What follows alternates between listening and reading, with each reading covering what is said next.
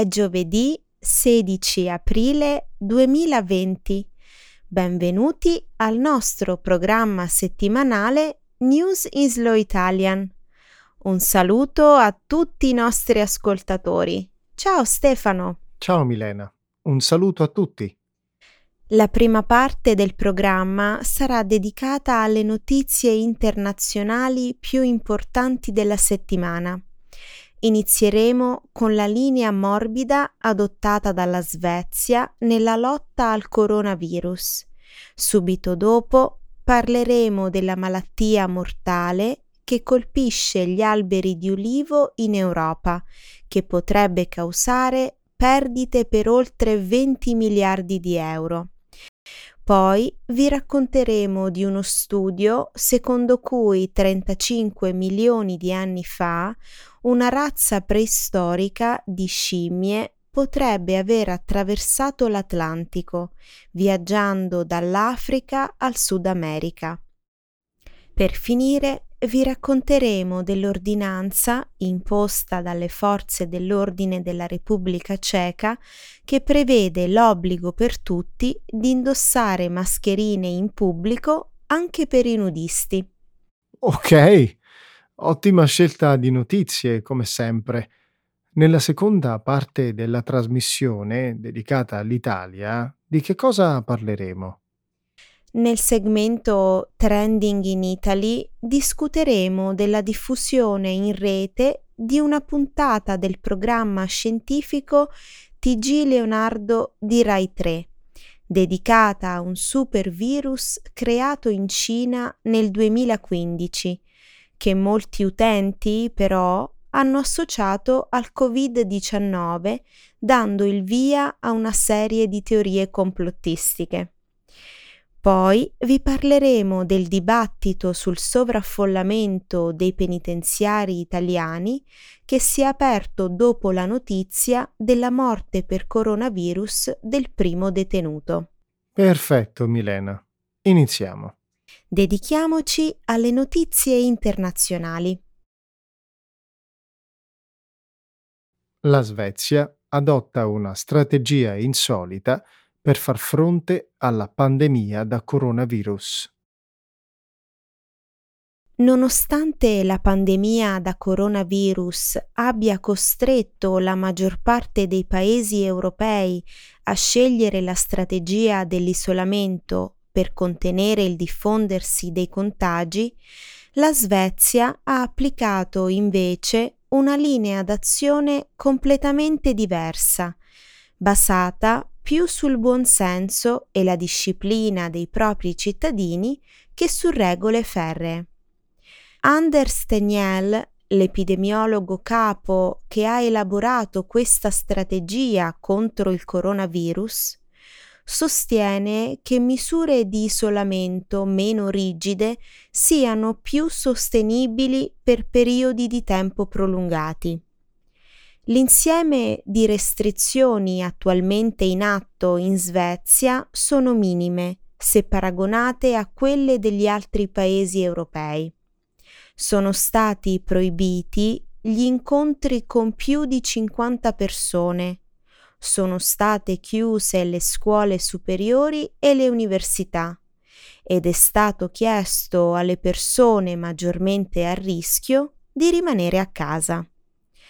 Le scuole primarie, i ristoranti, i bar e la maggior parte degli esercizi commerciali, però, continuano a rimanere aperti, dando un senso di normalità ai 10 milioni di abitanti di questa nazione.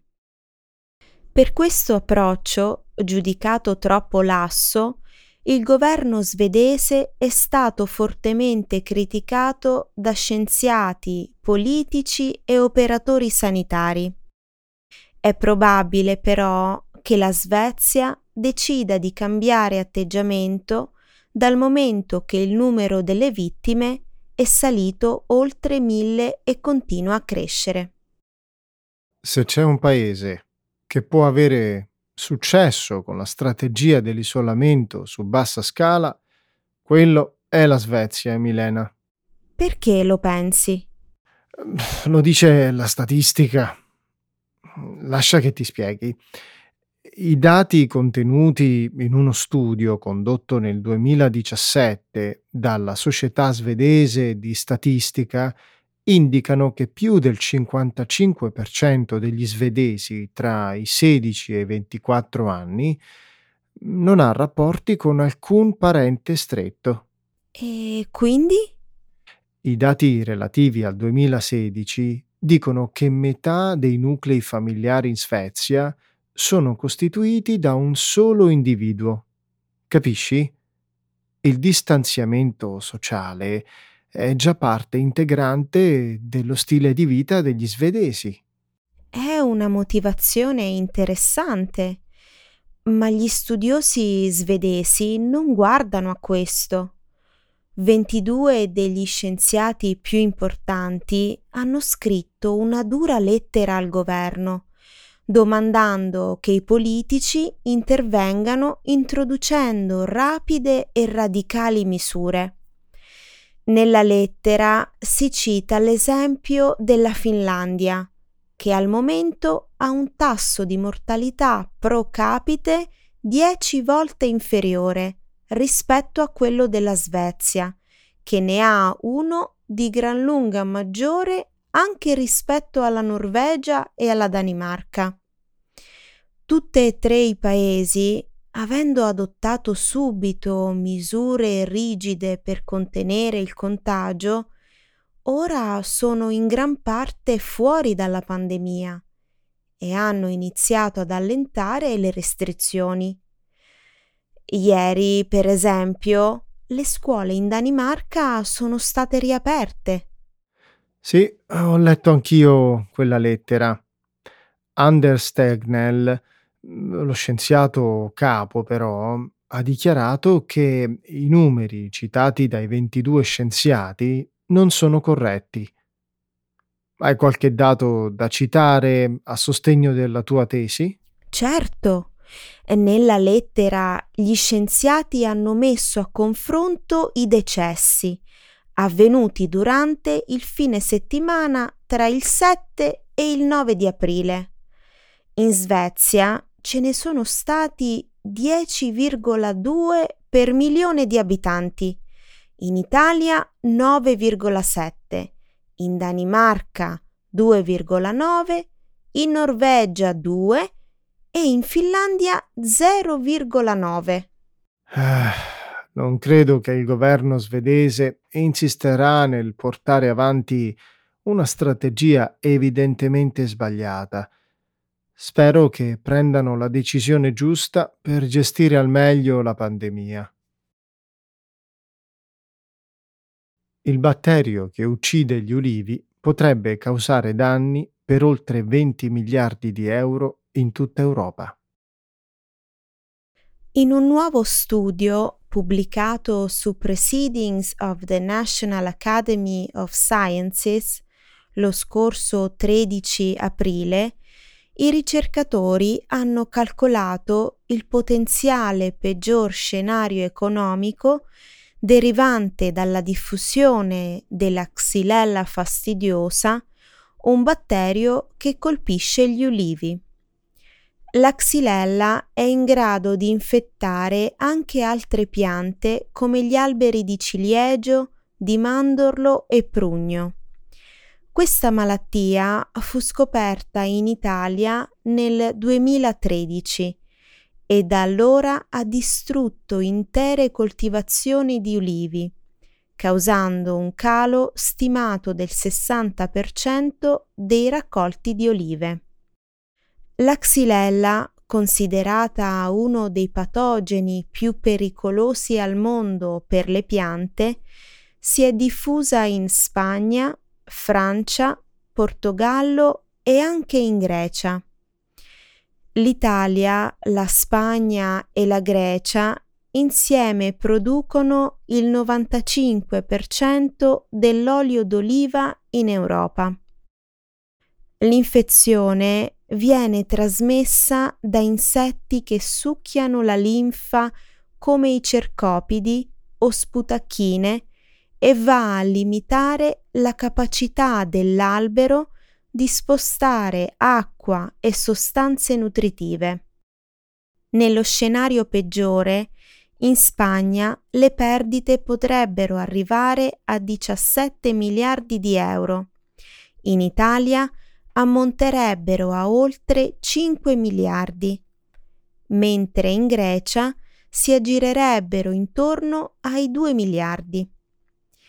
Gli alberi, infetti, devono essere bruciati per prevenire la diffusione della malattia.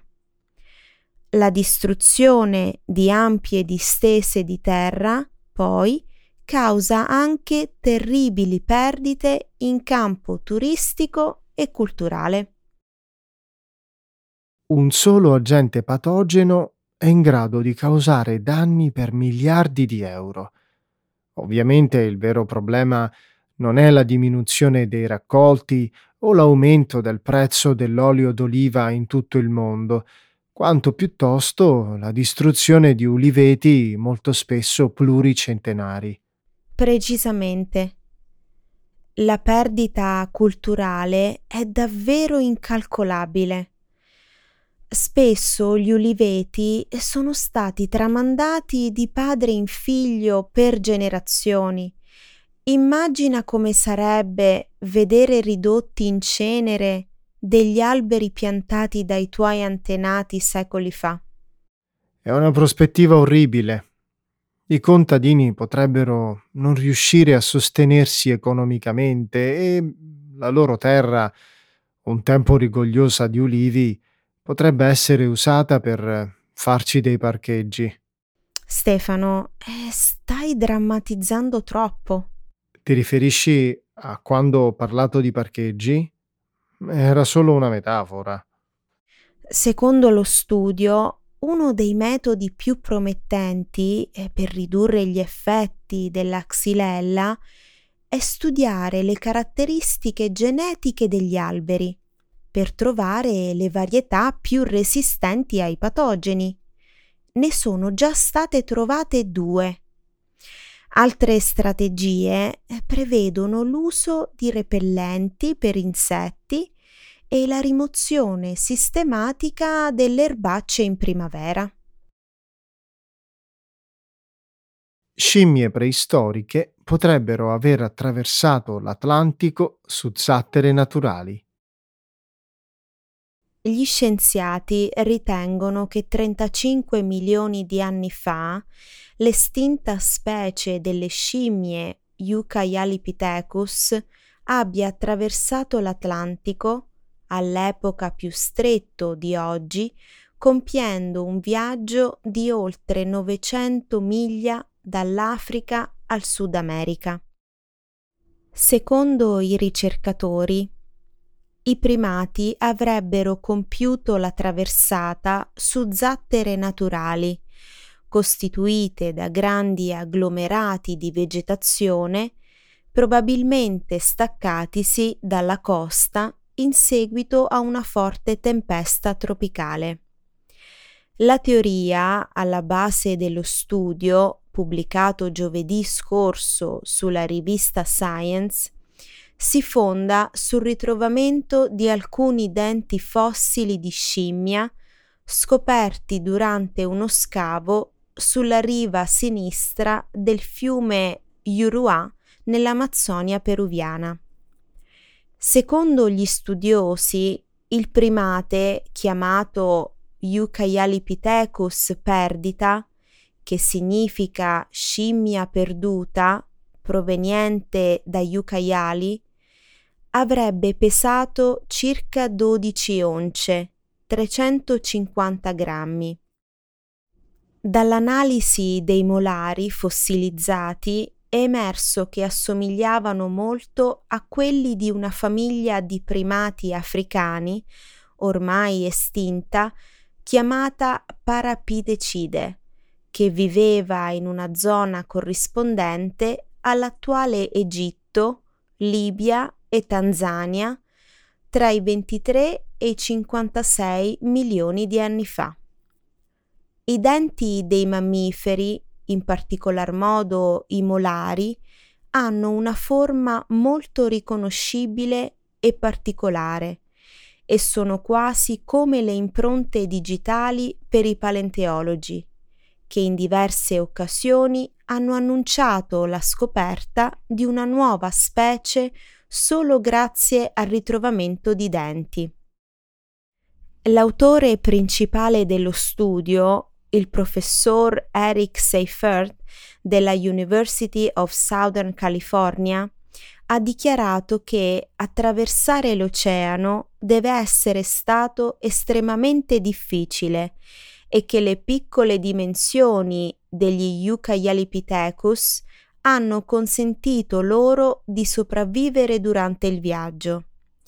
Vi sono soltanto altre due specie di mammiferi che potrebbero aver compiuto un viaggio simile e in entrambi i casi sarebbero state di piccole dimensioni. Comunque, tutte le teorie che chiamano in causa la cosiddetta colonizzazione via acqua sono molto controverse. Milena, un tempo c'era un solo continente chiamato Pangea, giusto? Si è separato nei continenti così come li conosciamo oggi soltanto 100-200 milioni di anni fa. Quindi se le scimmie fossero un po' più antiche di quanto stimato, avrebbero potuto attraversare l'Atlantico su un ponte di terra. Non ti sembra una spiegazione più plausibile? Sarebbe davvero strabiliante, Stefano, visto che le scimmie sono apparse solo 55 milioni di anni fa. Eh, non mi sembra che la tua teoria stia in piedi. Ok. È solo che trovo incredibile che delle isolette composte da vegetazione, staccatesi da terra, possano galleggiare nell'Atlantico per così tanto tempo. Non sappiamo quanto tempo ci sia voluto, vero? No, non si sa. Per percorrere 900 miglia, circa 1500 chilometri, in balia dei venti e delle correnti, però credo che ne sia servito molto. E se la zattera di vegetazione avesse avuto qualche albero da frutto, consentendo alle scimmie di sopravvivere? Si sarebbe trattato di una crociera di piacere con buffet gratuito. Mm, davvero divertente, Stefano. Eh, ma la possibilità esiste. Ho visto isole di vegetazione gigantesche staccarsi e galleggiare durante l'alluvione di Panama nel 2010. Vai a cercare il video e considera di nuovo se questa teoria può avere fondamento oppure no. Anche i nudisti della Repubblica Ceca devono mettersi le mascherine. Quando la pandemia di coronavirus ha colpito l'Europa, la Repubblica Ceca è stata uno dei primi stati a chiudere i propri confini, ogni attività non essenziale e a proibire i grandi raggruppamenti di persone. In questo modo la Repubblica Ceca è riuscita a contenere la diffusione del coronavirus e finora ha avuto solo 6.000 contagiati e meno di 200 morti su 10 milioni di abitanti. È stata una delle prime nazioni europee a istituire l'obbligo di portare le mascherine in pubblico.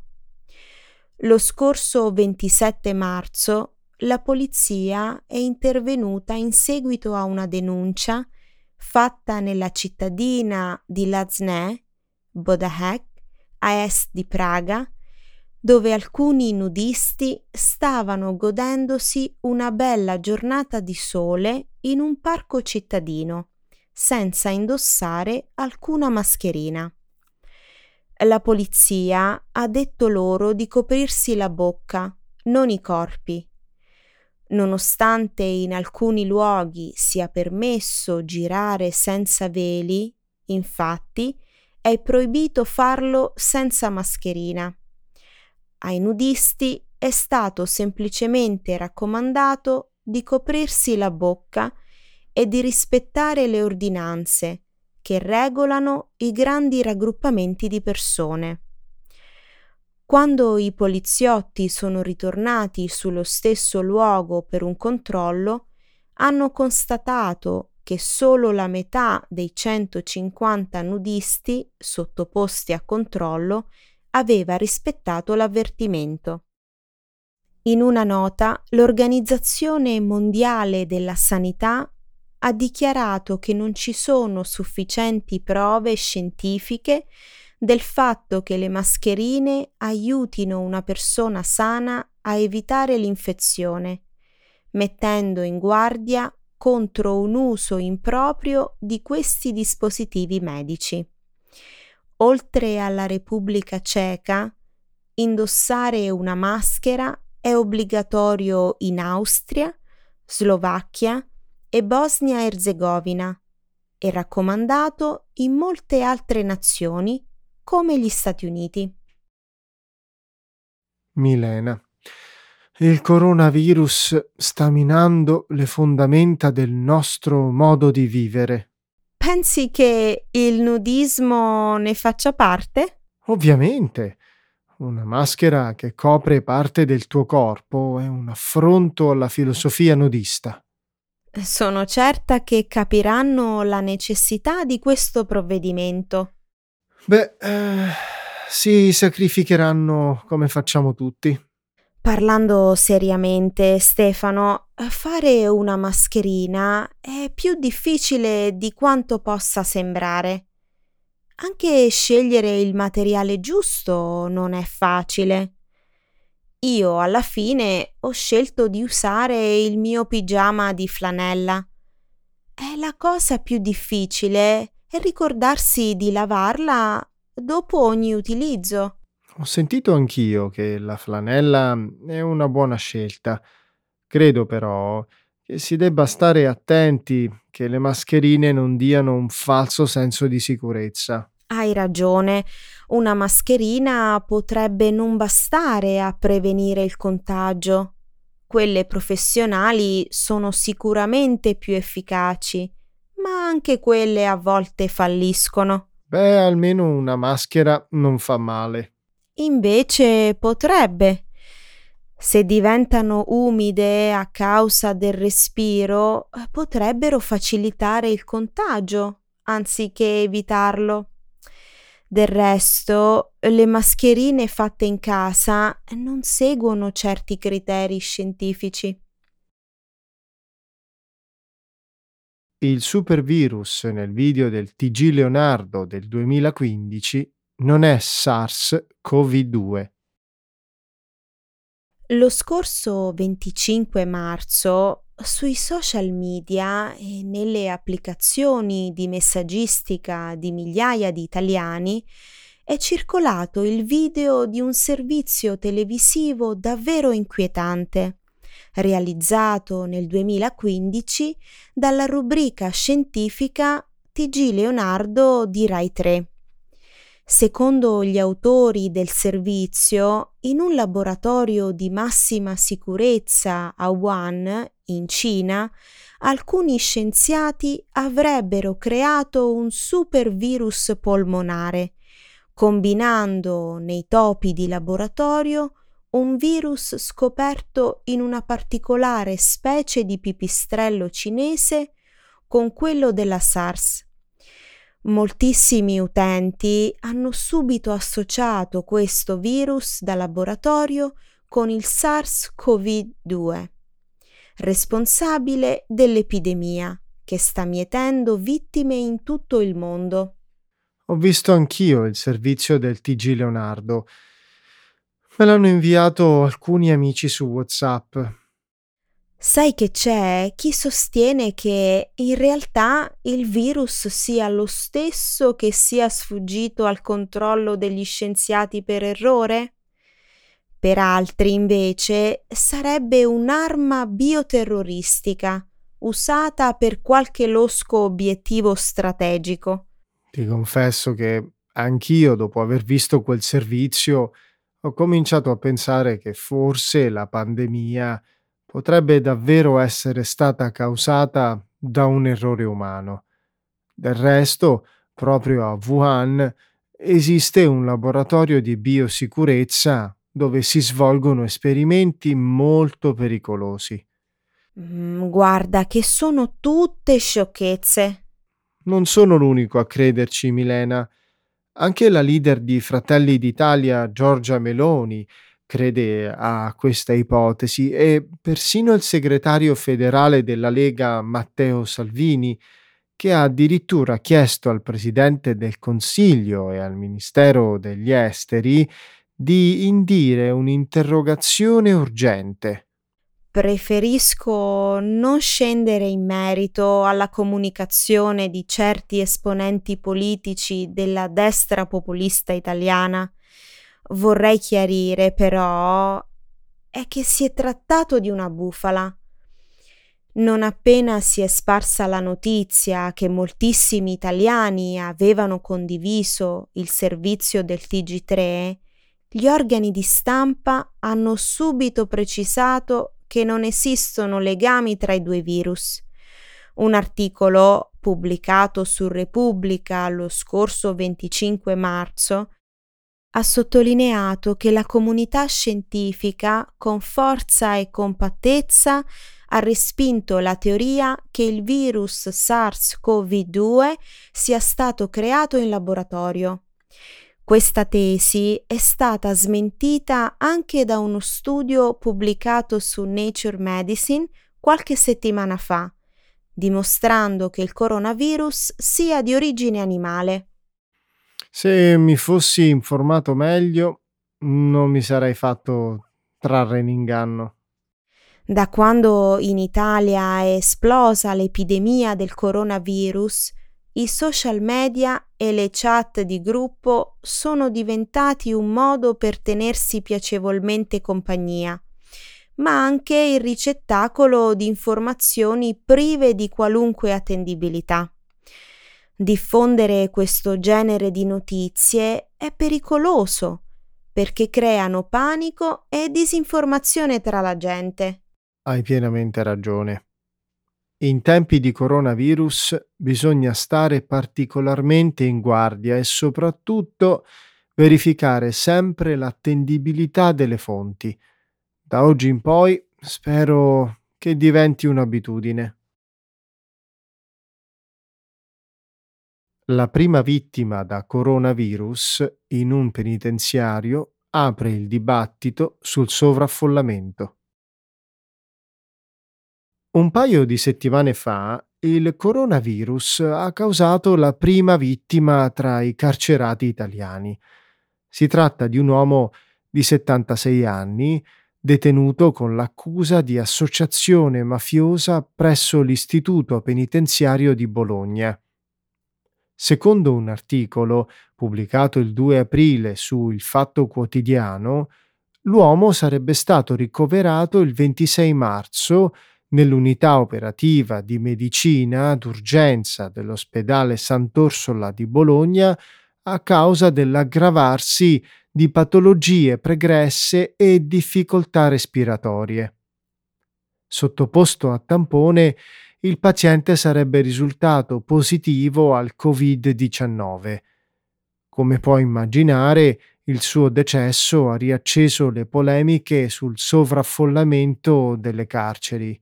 Eh già, il tema delle carceri super affollate è di grande attualità, soprattutto dopo che il 7 marzo è esplosa la rivolta in più di una ventina di istituti penitenziari italiani, dove si sono verificate evasioni, danneggiamenti, aggressioni, decessi e compagnia bella.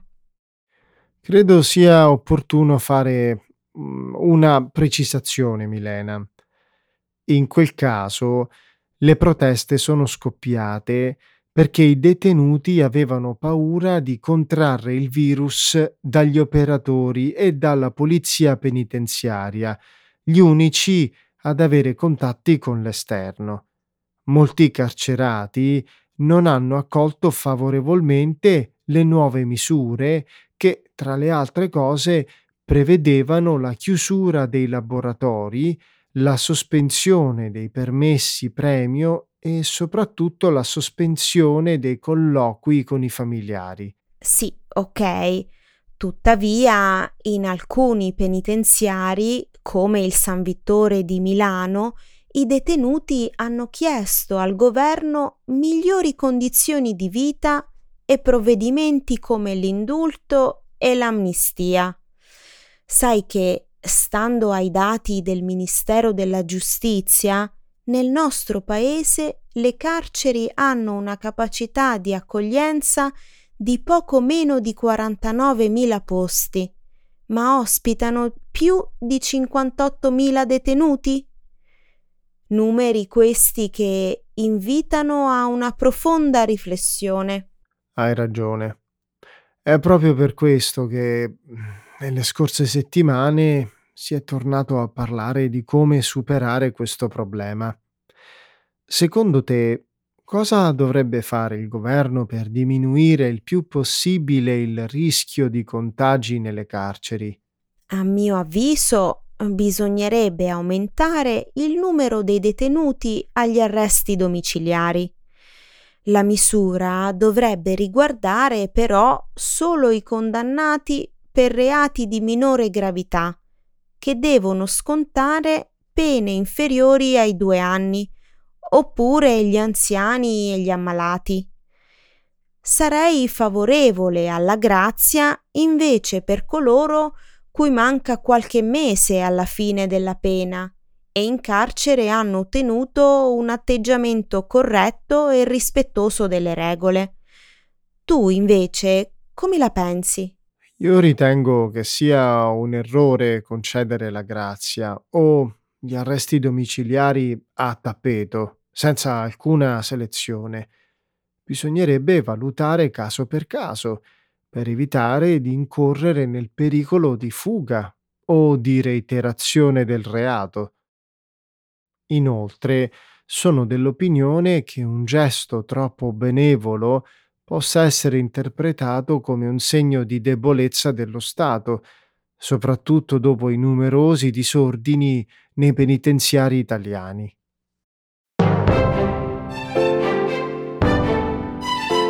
Siamo arrivati alla fine di quest'altra puntata, Milena. Eh già, Stefano, è arrivato il momento di salutare i nostri ascoltatori. Augurandoci che stiate tutti bene e soprattutto a casa. Un saluto a tutti. Ciao a tutti.